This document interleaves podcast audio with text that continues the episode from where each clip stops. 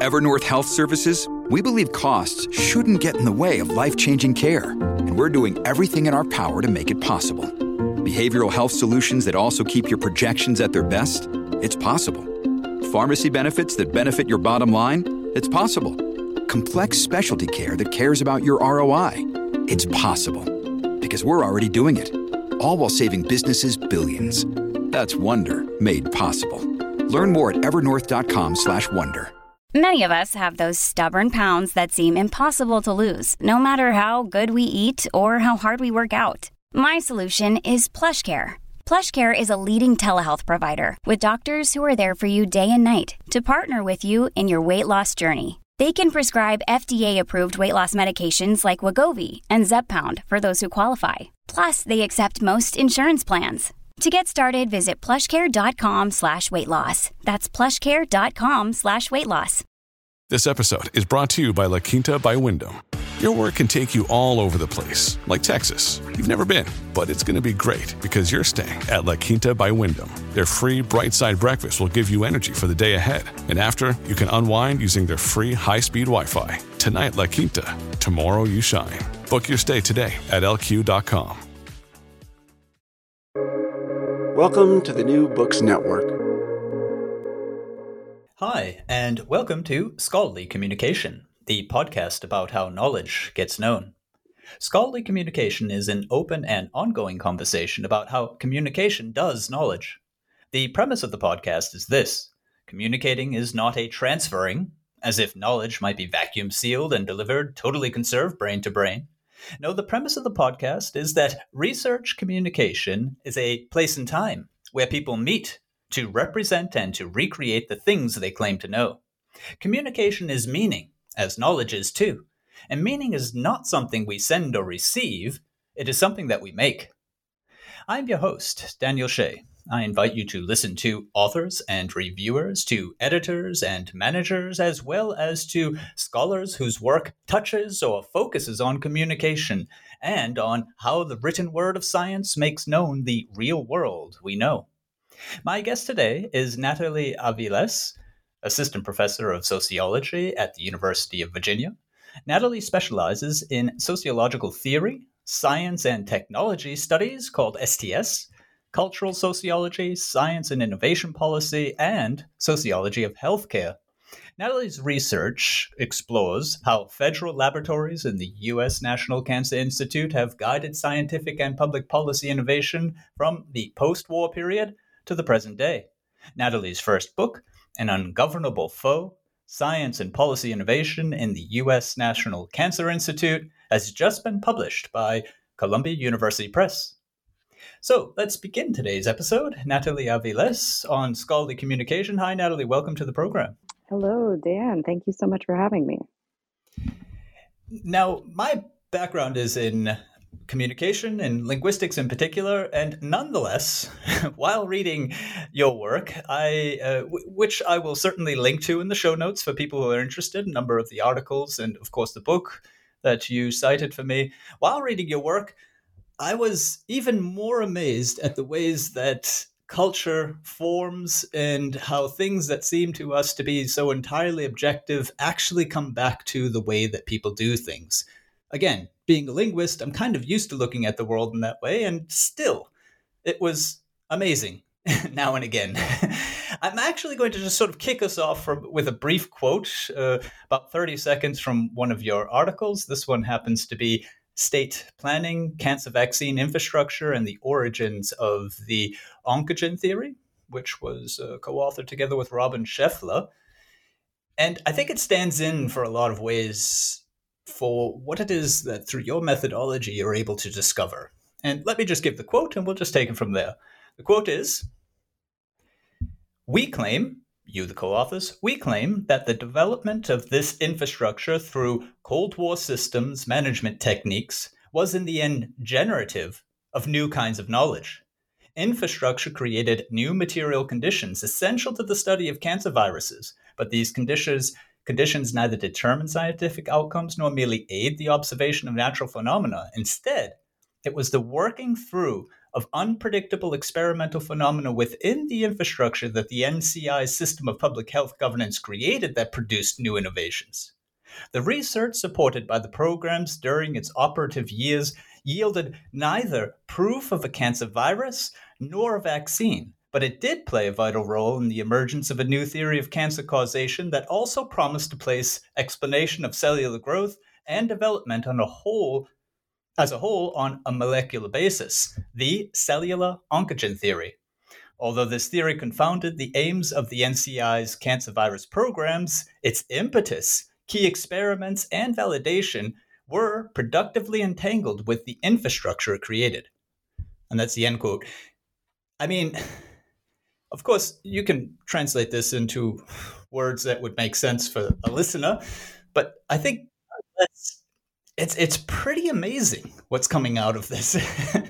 um, please sh- share with us uh, your your take on, on on that particular quote there. Oh yes, absolutely. So I to distill it into probably the most accessible interpretation is really to go back to the reason that I study scientists at work to begin with, which is um, the fact of, of science as a creative human enterprise is utterly fascinating to me as a sociologist and as someone who is deeply interested in the actual technical dimension of the science that's getting done as well. Um, I, I, get a sense of excitement in reading the publications that scientists write.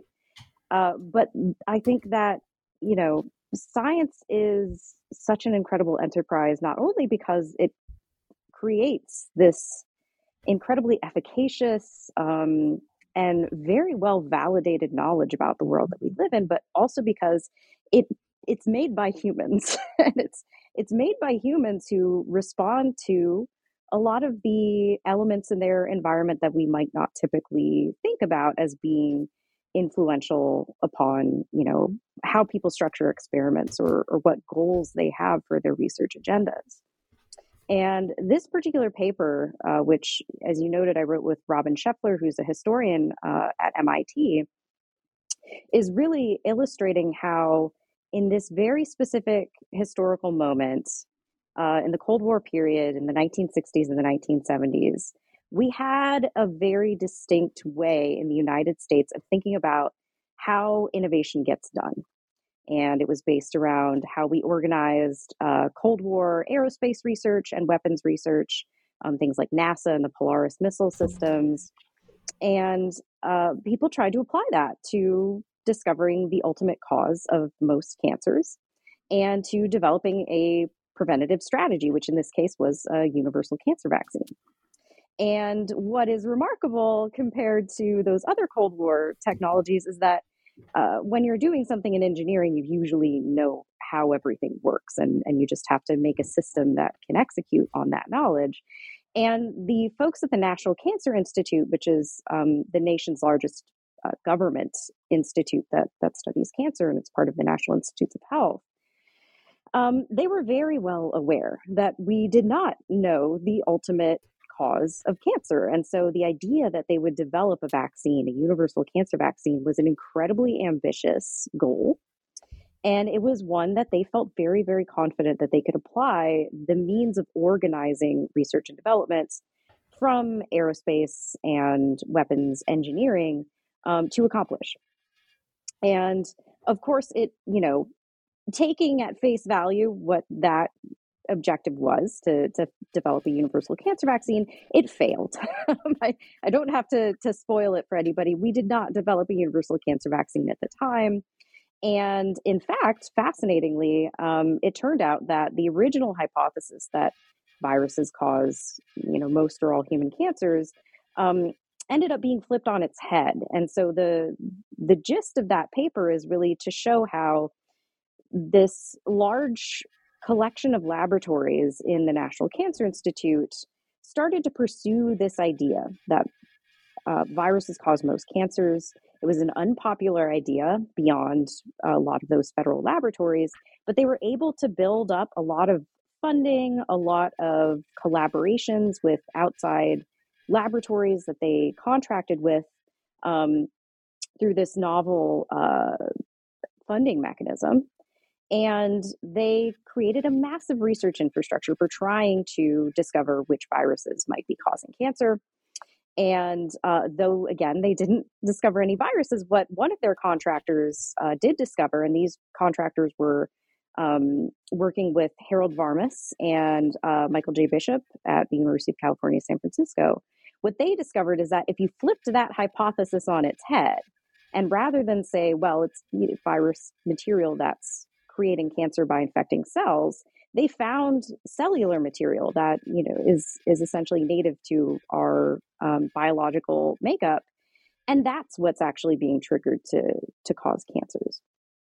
And so, in this story of failure, um, is this incredible story of how people creatively generate hypotheses. In this case, by taking the basic premise of viruses cause cancer um, by you know transforming cellular material and flipping on its head uh, based on actual laboratory findings that they couldn't explain otherwise. And essentially saying well what if um, it's actually in our dna and so the, these labs did a whole lot of evolutionary research. They did a whole lot of experiments obviously to, to verify this. But that creation and this is why uh, robin and i say it was generative that creation really came out of the experiments that they were doing to try to support this much larger, well funded hypothesis that viruses cause cancer. And it was only when they couldn't explain what they were observing in their experimental apparatus that they then said, well, what if we're looking at it the wrong way? And they made that creative maneuver in the context of this very large federal effort to actually find this virus so that a vaccine could be developed. Um, and it's stories like that, right? That where you actually take a step back and you look at what's the context for this research, that you can actually start to understand innovation and creativity as something that humans do, uh, you know, in, in terms of how we organize science. Um, so this is this is one of my favorite stories, in part because it's a story of failure and then sort of creatively recovering from failure. And I think scientists can relate to that. Um, success is kind of rare. Um, when we see it, we always want to take a lesson from it. But I think when we observe failure too, we can often take very unexpected lessons from it. Um, and that's one of the reasons I think the this sort of uh, discovery of the oncogene, the cellular oncogene hypothesis from a failed viral oncogene hypothesis is just really instructive of how important the social organization of science actually is to the knowledge that we generate.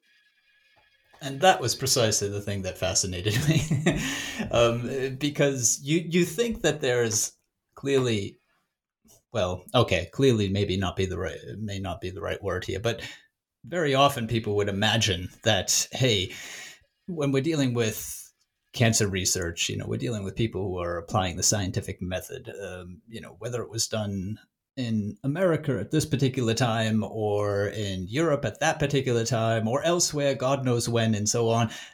You know, that's not the deciding factor. Yeah, it's going to have some influence. Maybe there's more money or better materials or something. But what you're describing through that narrative that you've just given us briefly is is that that is, as you say, generative. Yeah, I mean it. It puts me in mind again from my field of linguistics of the idea that well, the the meaning that was behind it was what innovation meant to those people in that context at that time. And it was that meaning of innovation that was part of what structured much of what went on here.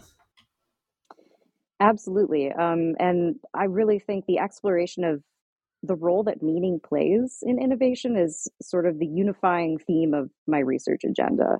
I have certain theoretical ways of getting at it um, that are probably worth just sort of laying out for for the listener because I can tell you that I'm a pragmatist, um, but that doesn't mean much to most people. Um, so, just very briefly, I'll, I'll, say that pragmatism is a particular approach that comes out of philosophy that essentially wants us to understand human creativity, um, in my case, you know, scientific innovation, as something that people do actively as they interact with their environments.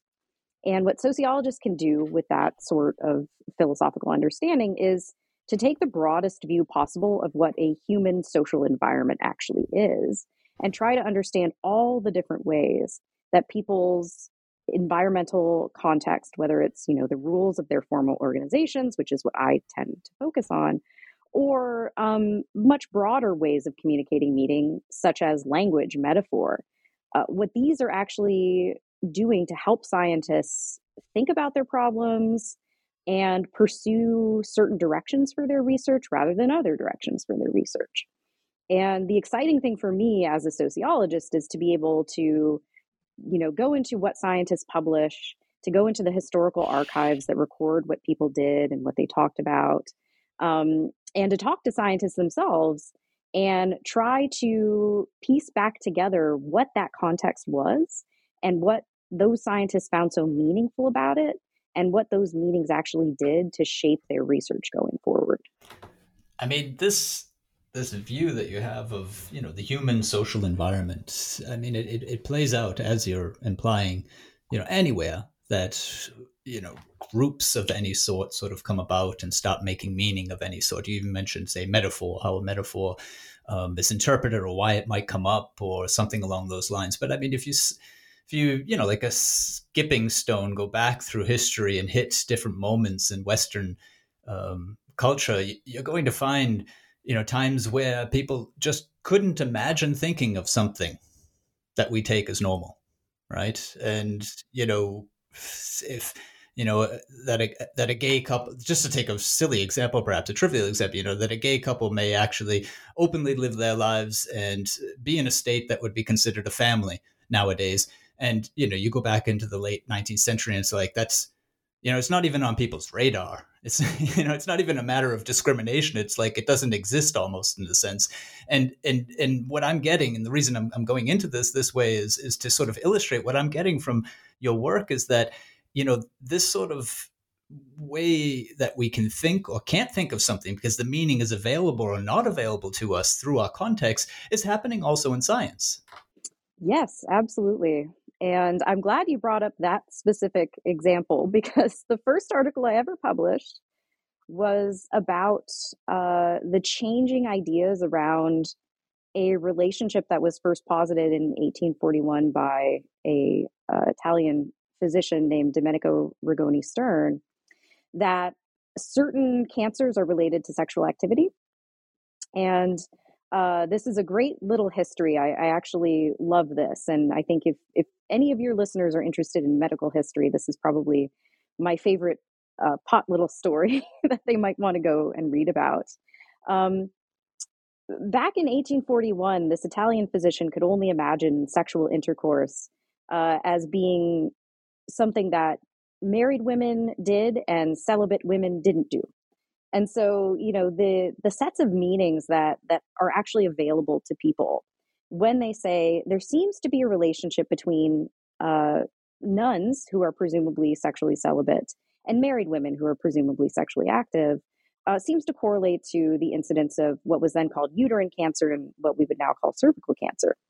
And in this paper, one of the fun things that I was able to do is to look at how uh, sexual mores, ideas about um, how people have sex and who has sex and who has sex with who else, changed quite dramatically in the ensuing 150 years, such that there's this actual coincidence of first this idea that um, there's some sexually transmitted agent that seems to, you know, occur with sexual intercourse that that makes people susceptible to certain cancers um, with the idea that uh, same sex sexual activity actually exists and probably exists at, at a fairly routine scale in some places.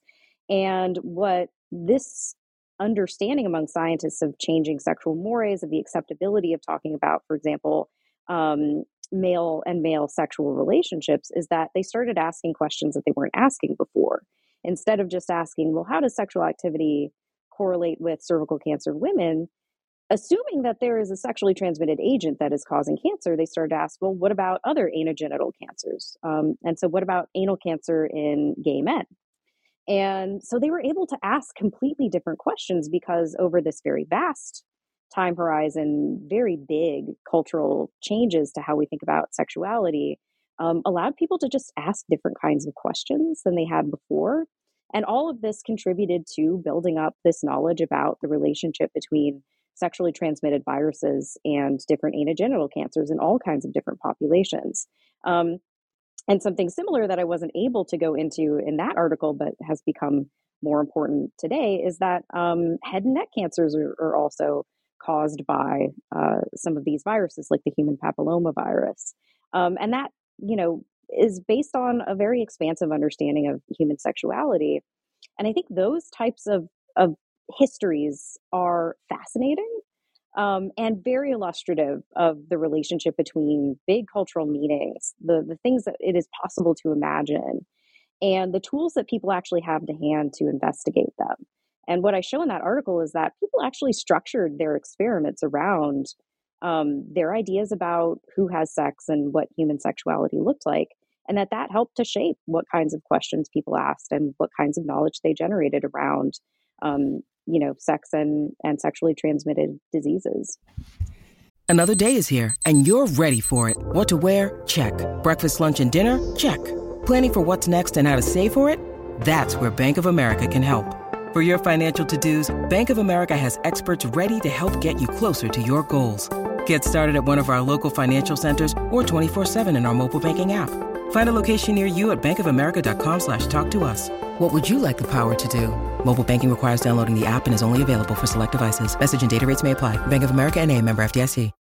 When you need mealtime inspiration, it's worth shopping Kroger, where you'll find over 30,000 mouthwatering choices that excite your inner foodie. And no matter what tasty choice you make, you'll enjoy our everyday low prices, plus extra ways to save, like digital coupons worth over $600 each week. You can also save up to $1 off per gallon at the pump with fuel points. More savings and more inspiring flavors make shopping Kroger worth it every time. Kroger, fresh for everyone. Fuel restrictions apply.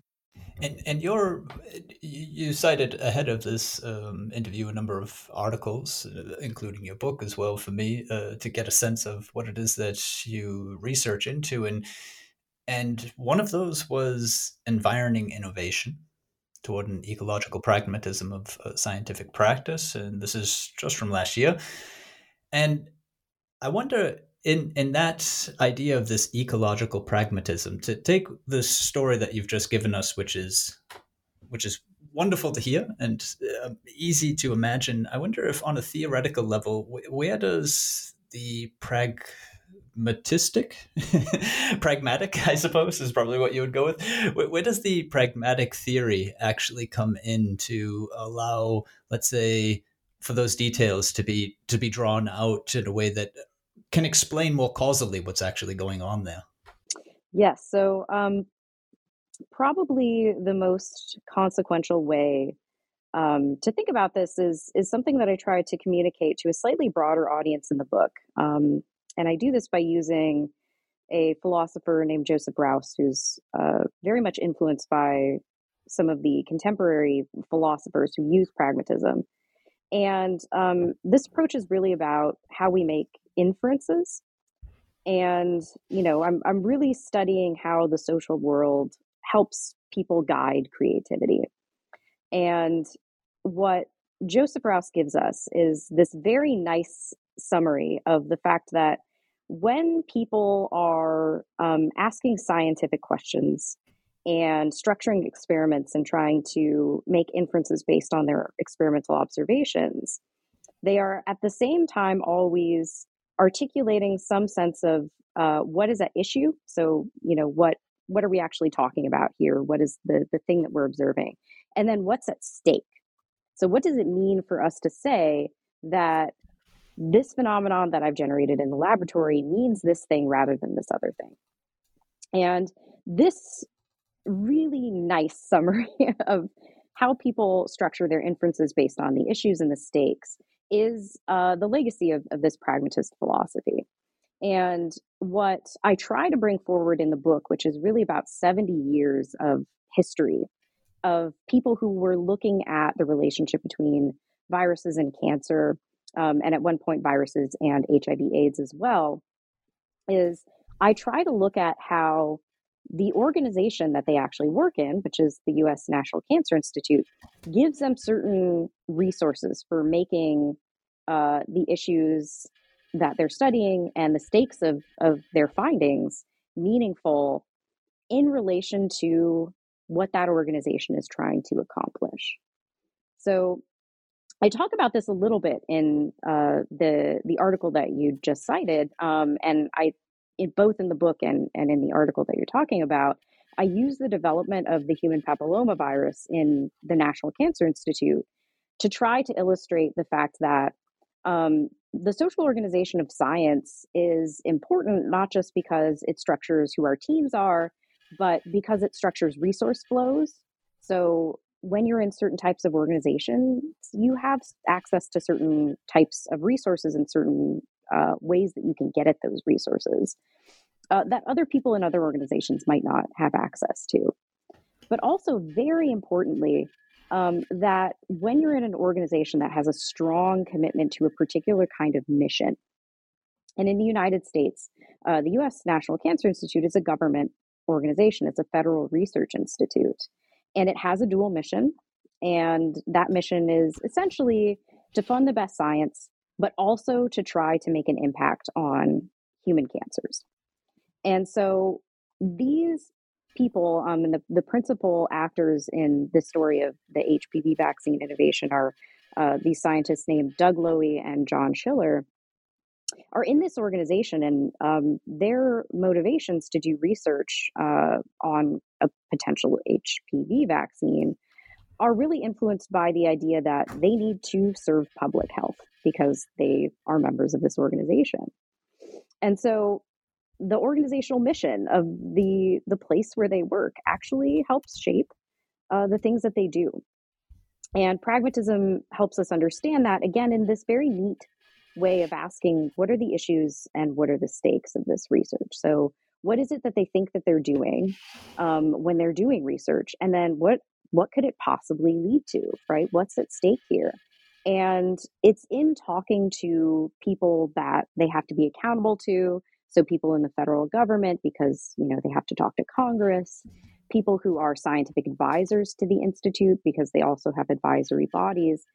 Their sense of what the stakes of their research are change. Um, they get more ambitious. They say, "Hey, this could really, you know, make a big impact globally and not just in the United States." And then those changes in how they imagine the possible consequences of their research actually feed back um, into their research and they change their research design uh, to try to make uh, the issues of, of how they're structuring their research reflect the stakes that they they sort of over time believe their research to actually have and be and be oriented to. Um, so I think that what pragmatism gives us is really this awareness of the fact that people are actors in environments. You know, it's it's uh, pragmatism originally was influenced by the early development of evolutionary theory.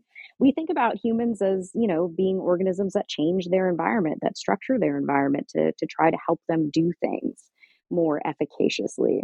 And so these are great stories um, of the development of the hpv vaccine and the changing conception of what it's actually going to help people do over time that are in the book and, and that are in this article that help us see how rich human environments actually are um, to the point where the way your organization is structured, the things that your organization puts emphasis on, its mission, its values, its reward systems, um, the infrastructures that allow resources to flow within that organization are really important parts of the environment. And they shape science in very direct ways that we can study when we really go in depth and start unpacking what scientists are actually doing on the ground. And and that's something I, I, would like to explore, especially from the angle of the book, because there is so much narrative and and as you say, rich on the ground work that goes on and uh, really pulls you in. It's a wonderfully written book as well. Um, but to stay just briefly on this theory level a little bit more, I love it when a theory, and that's what I've come in contact with pragmatism in an entirely different connection before, but it reminds me of I, I love it when a theory, you know, simply explains so much. That's that's I mean that's good theory in my view, and and this idea of at issue and at stake is is doing just that. I mean that's that's what I see as you know enabling you then to see more clearly, you know, how a scientist is thinking, then how they uh, may enact that uh, thinking, which sorts of processes get started, and so on. I mean, this is a, this is a wonderful reminder that you know like mission statements and uh, reasons for being of institutes, as you've just been saying, are not you know just flimsy sort of outward you know high gloss pamphlet stuff you know?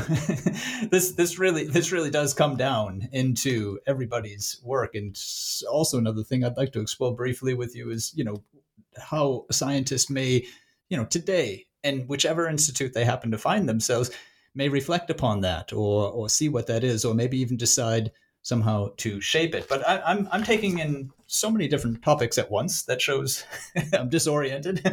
but let me let me stay at this theory level really briefly. This idea of at issue and at stake is, is wonderful because it matches up also so well with with language in my view. Um, the sort of functional approach to ling- uh, linguistics that I take would, would, would very much understand what you're talking about there. I mean, the thing that's at issue is the representation it's the proposition, right? This vaccine will work.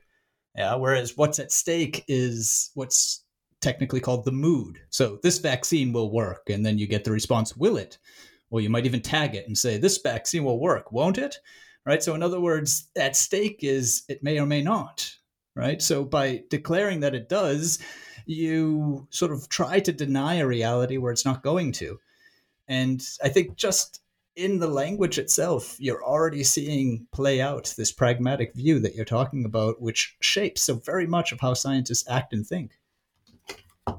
Yes, absolutely. Um, and I, I, think you've really nailed what I what I find so useful about uh, this pragmatist approach to language. I mean, we commit ourselves to certain futures, and scientists are hopeful people. They're whole human beings, and they're fascinating to me as a sociologist because of that uh, and they have ambitions and and sometimes you know uh, they want to see very specific things happen in the world. And so pragmatism's attention is really to what can you make happen through action in the world? Um, and how does that how is that shaped by the meanings that you bring to the table? And then how do the things you do in the world then feed back to shape the, the way that you imagine your future and so what uh, what Joe Rouse, who you know is the person who first developed this very nice summary of issues and stakes, said is that the stakes always outrun where we happen to be, and I think that is really nice at encapsulating how ambitious and how future oriented scientists are when they think creatively, and being able to capture sort of the promissory uh, context of science as it's being made is really, really important. And um, to just stay on this theoretical note for, for just a moment, uh, one of the things that I want to accomplish with this book is really to try to think about not just how scientists are creative, but how looking at a very specific group of scientists and their processes of creativity can help us understand how meaning is really important to scientists and so the reason why I really came around to this conception of issues and stakes is that I I went to um, in trying to to understand what is different about um, federal scientists who work in a government bureaucratic agency and have to do their work in the context of a whole lot of transparency and oversight and very different accountability structures than we see in academia or in private industry um, you know, what's distinct about this environment? And what I found is that, you know, many people in government and public policy and political science and economics think about this in terms of, um, you know, principal agent problems. And so this is the theory that we tend to apply. And just in a nutshell, principal agent theory is this idea that um, you have a principal who's someone um, who has certain resources and they have to delegate the execution of, of certain tasks to an agent of theirs. And so when we think about federal scientists, you know, they're working with a lot of taxpayer money and they're trying to distribute this in the form of grants and they're trying to accomplish something, right? So the NIH and the National Cancer Institute, as one of its um, constitutive agencies, are trying to be accountable to the taxpayers whose money funds them. And uh, I wanted to capture how scientists actually think about their accountability because one thing about bureaucracies is that when they get really complex, it's hard to tell how being someone who is, in essence, a kind of a bureaucrat really impinges on an active scientific program. and these are active scientists, right? And so, by looking at a lot of these scientists who sort of ascend to leadership positions and start having to be part of the policy conversation, by looking at how they think about, you know, the goals of their research, um, what's at stake with their active research agendas as they're trying to help a bureaucracy meet its accountability requirements and um, you know satisfy taxpayers but also satisfy their scientific advisors.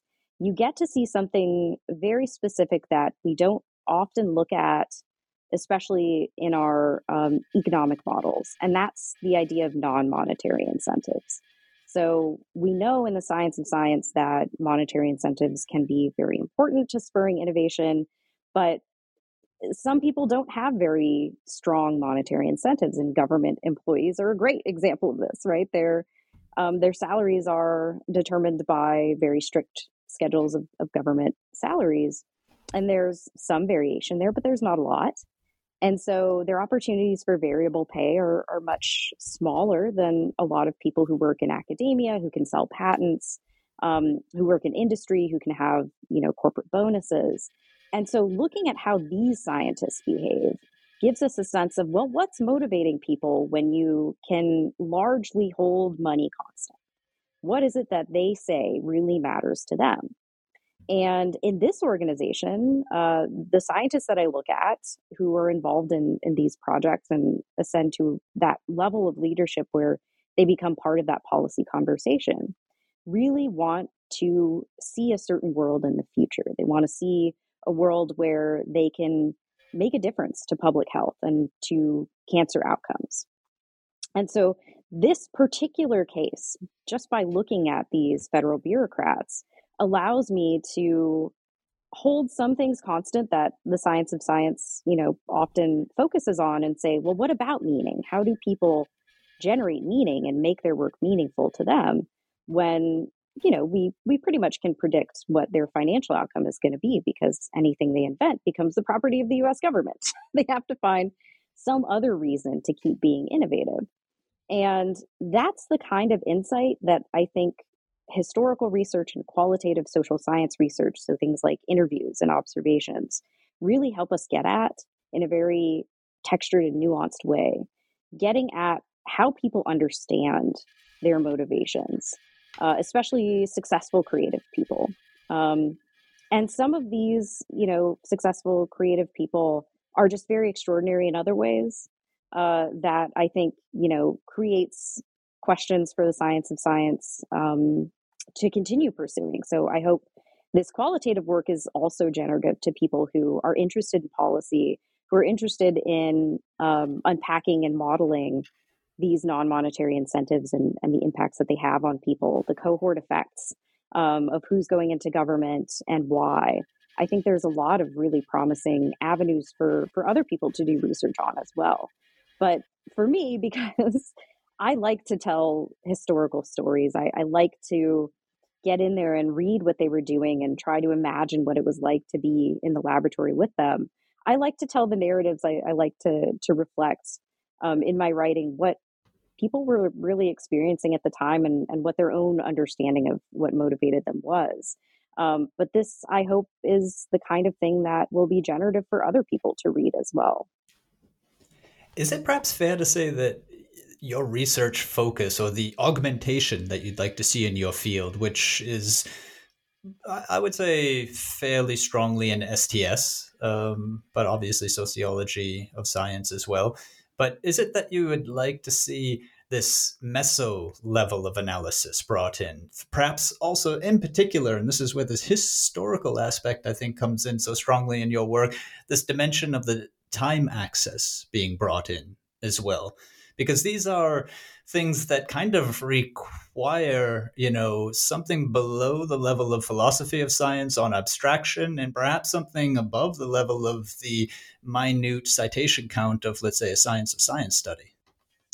Yes, um, you're absolutely right. Uh, I, I think the meso level, which in sociology we would really talk about in terms of formal organizations, I think that's really important And for a while in STS, we really were more focused on networks. And I think uh, Science of Science also does a lot of work with, with networks that are very insightful.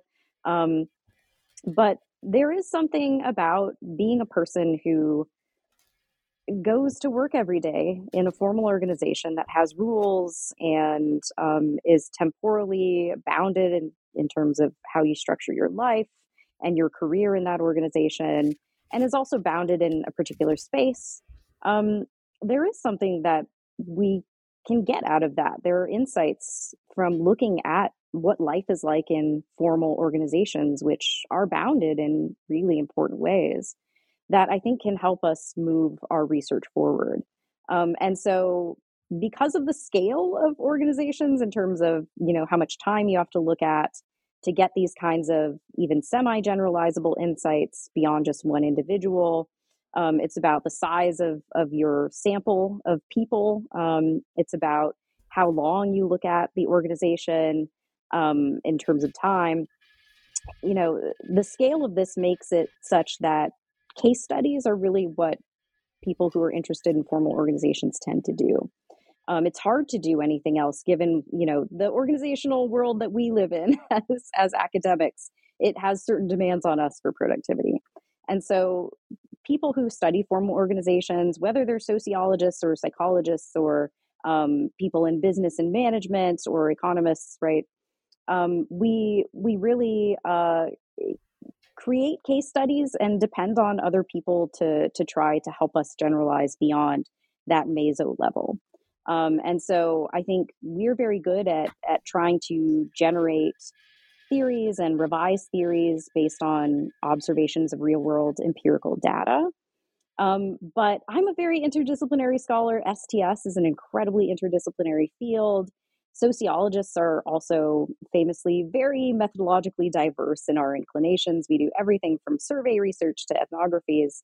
And um, I really see this as a collective enterprise. I'm I'm practicing what I preach, um, and I see it as you know it's it's a very collaborative interchange that I think the science of science has um, going for it in terms of how we can generate knowledge that's going to help scientists um, discipline themselves and understand themselves better as well.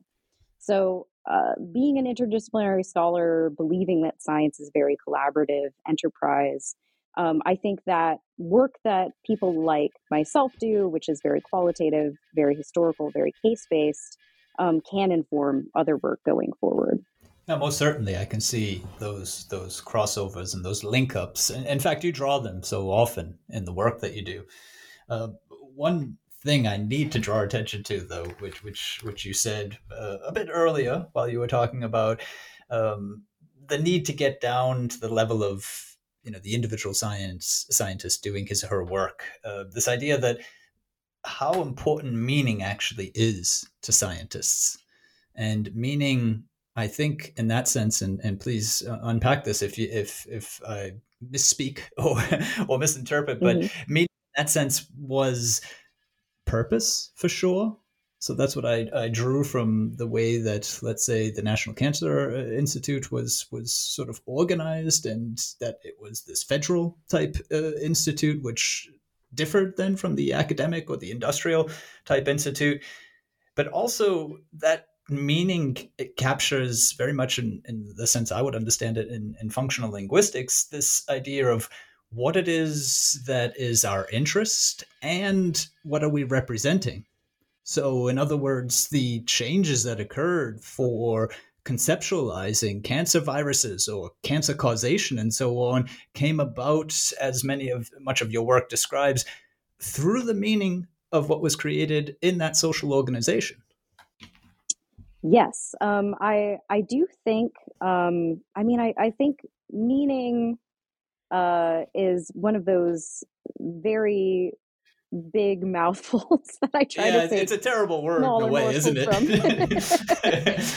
um, yes, and and actually, this I think this is why I like the the very um, very concise, you know, structuring of the concept of issues and stakes. I mean, yeah, it's yeah. a way of thinking about well, meaning can come in multiple forms, and um, what it does though is that if we assume that people really do believe uh, the things that they tell us about what they find meaningful in their work, is that they're committing to something, right? Um, they're committing themselves to certain actions, um, and you know, where you can tell a commitment seems fairly genuine is when people change their experimental apparatus or um, you know the uh, the infrastructure that they use to access materials, for example. So um, that's when you know a scientist really does believe what they're telling you.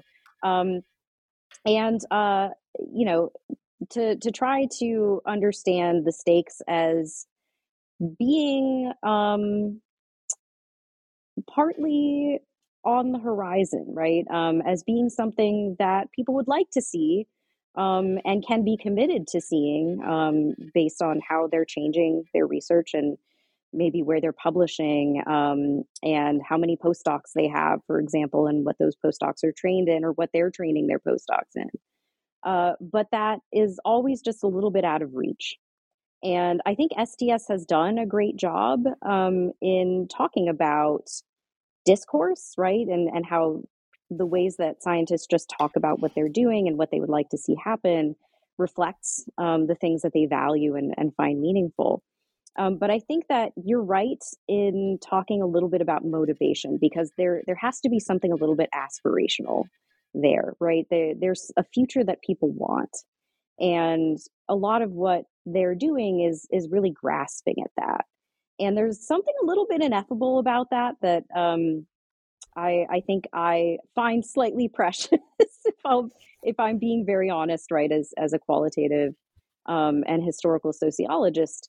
Um, to hear people talk about the world that they would like to see um, tells us something about meaning and, and maybe gives us some insights into, well, if we want to motivate people and, and create organizations that can serve them better, especially when something like innovation is the goal, then there are ways of you know, helping people to realize a world that they value um, and a world that they want to make real. And I think what is so great about this example of the National Cancer Institute as a case study is that we can see that happen in real time because this organization is so transparent. All of its paperwork gets preserved and put in a historical archive, and um, we have access to it by rights as American citizens to, to be able to read um, what the people in this organization were actually up to. And um, I think you really see them serving their ambitions in a way that coincides with what the organization is committed to. And so organizations shape people.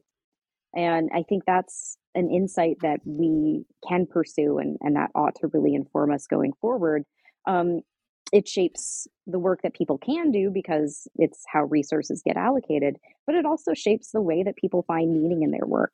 Um, and that can change, right? There's this great episode um, in the book that I talk about that relates to this um, idea of translational research, which really emerged in the National Cancer Institute in the 1990s. And translational research is this idea that we have all of these um, basic science breakthroughs that you know are at the bench side. They're very abstract. They're very fundamental, but they've got to be worth something, right? They've got to be worth um, cashing in to produce some kind of medical technology or, or some kind of um, new treatment or some kind of public health strategy. And the idea of translational research is that we ought to invest in taking those basic research insights and then making something useful and applied out of them. And this was a big shift change in the organization and in what the organization valued. And suddenly people were talking a lot more about high risk, high reward research. They were talking about learning from failure. Um, they were investing in a lot of different things and they were asking people to to figure out what they thought the possible translational consequences of their work could be. And when your organization starts asking you, well, can you think about what possible uses might come from the work that you're doing, you tend to develop, you know, ways of of imagining a future that's meaningful for you to the extent that you're really investing in this idea of translational research. And so that feedback dynamic between what organizations value and how the people who work in those organizations make those values meaningful to them, given what they're actually working on, um, I think gives us really great insights about meaning and insights about meaning that do capture that sort of, you know, projective, future oriented, pie in the sky quality that meaning can have for scientists who just want to think really big about what their research can truly mean for the world. I mean, all I can say there is hear, hear. I mean, I, I there's not really. I mean, there's so much uh, that uh, that again, as I started off this interview with, it's just fascinating, and and that overlaps. I mean, with the way that I, as a linguist, go about looking at things. I mean, when when you say that organizations shape people, or allow or disallow certain ways of thinking or certain ways of acting, if you like. I mean, just your example of the 1990s and translational uh, medicine translational research. I mean, that that that is in essence the discourse shaping the way that people ask act. Um, you know, and it's one of those moments. I, I, happen, as my listeners will know, to work together with scientists, helping them uh, publish. Um, at the moment, computer scientists, and it's like one of the first things when I enter into an institute will be like, yeah, we just need to sort of write this up. It's not really, you know, it doesn't really have to be perfect or da da da da whatever it might be that they're saying. And you know they don't necessarily they do at some point start to appreciate when i say actually it matters everything the way that you say it and whom you address it to and why. You know and after a few months that starts to sink in. And this is exactly what you're saying. You know i mean geez you know translational it's a new discourse, right? I mean, it opens up an entire field. I mean, this is when a scientist was either ahead or behind their times. Both are possible, speaking about words and things and ways of going into the research that nobody else understands, right? And it's not because it's not English. Everybody's using English now. It's because it's not the discourse. Mm-hmm. Yeah. And I mean, there people people vary in their opinions about these sorts of things, right? Um, well, I suppose I put my opinion there right now. Yeah. well, no, I, I, but you're you're right in that um, from the perspective of a sociologist, like this is fascinating because when you say translational research, well, what does that mean? And there was this big debate about what does translational research mean? What is translation? Is this just a metaphor? Is there you know a real model at work here? Um, and there were debates between people who were very cynical about translational research, saying, "Oh, this is just the next big fad," and people who were saying, "No, we this is the wave of the future." I think you're absolutely right. And what's interesting to me as a sociologist is when we have these big paradigm shifts in things like, you know, innovation policy. And because of the the temporal scope of this book, I'm able to look at 70 years where there are at least three big paradigms that occur um, in innovation policy around cancer research. And it goes from that Cold War policy down to no, we need to do basic science for the market, especially. And then um, now we're at translational research. And it's utterly fascinating to observe the debates that happen, um, but also to see people just trying to do their work in the context of these much bigger historical changes because ultimately scientists have to work in organizations that might commit themselves to things that those scientists don't personally believe to be the right thing to do. Um, right, and that, or, that's actually you know, what, what I'm driving at there when I when I say you know these these terms and this discourse and how it plays out, just as you're saying, you know, in the individual scientist next paper, right, next submission, and so on.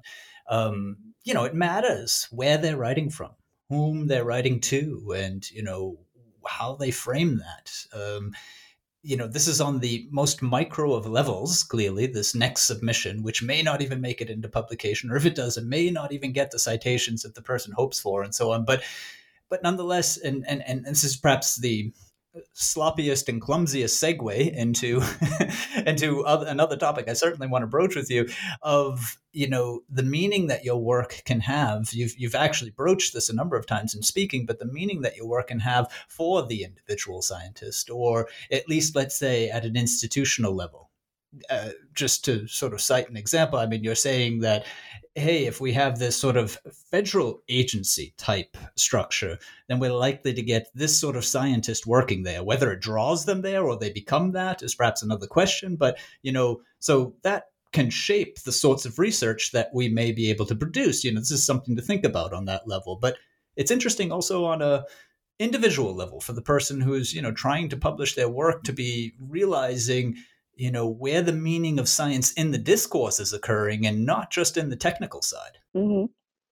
Yes, absolutely. Um, so I I did write the book in the hopes that you know um, your average educated reader could could actually pick it up and mostly understand it. I, sometimes we have to take a few detours into some obscure jargon when we're talking about you know what specifically virologists are doing in, in a particular period of time, but in general, I, I do hope that people can read the book and gain some insights about scientific practice and, and maybe even, you know, shape some of their practice to to better fit what they would like their their objectives objectives to be.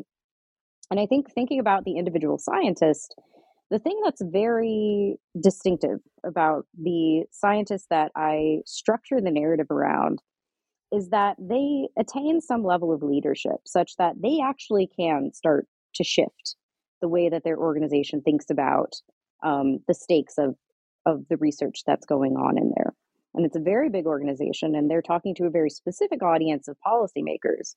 But I think in general, the more conscious, the more self conscious scientists can be about what motivates them, um, about what makes them happy and what drives them, um, the more they can try to imagine a future that satisfies not only their intellectual curiosity, but the very sort of prosaic conditions that they find themselves in on a day to day basis. And sometimes the answer is um, to be involved in leadership and maybe play a hand in shaping uh, what that organization is going to do. And I think there are great examples in this book of scientists who did that. Um, and, you know, inspiration is unpredictable, it comes from very different places one of my favorite biographical tidbits about some of the uh, scientists that I follow in this book is that um, some of the people who rose to the greatest prestige and, and prominence in the National Cancer Institute didn't even major in biological sciences as undergraduates in college. They were English majors or art history majors. And I think that tells us something about the fact that creativity you know isn't always constrained in the way that we might imagine it and it might suggest that uh, people who are willing to make high risk career moves from let's say english to medicine um, might be good examples of of you know how we can take risks as well. Um, so it might be inspiration it it might just sort of be um, taking the the more general ideas about how creativity operates in the confines of organizations to to try to be a little bit more self conscious about our practice and and the things that we want to actually see um, come into the world based on it. Um, but I do hope that reading about this, at least um, this case where scientists can be quite clear headed about um, things besides money that motivate them because they're working for the federal government. I hope that that can give you know the scientific reader some clarity about um, what are their non-monetary incentives? What really drives them? Um, and uh, how can they start to think about the stakes of their research and um, what do they value? And how do they see that in their work? Um, because you know it's it's a grind. I, i'm a, a social scientist but i still am beholden to a lot of the the sort of you know structures and forces that other academics in in other sciences are and um, sometimes there's just stuff you have to do because you're you're a an academic scientist in in a particular organizational context. And being able to sort of sit back and ask you know what do i value about this? What what do i want to accomplish? can be a source of satisfaction. Um, and i am certainly very privileged to to be able to make a living um, studying scientists and the science that they do because I find them endlessly fascinating.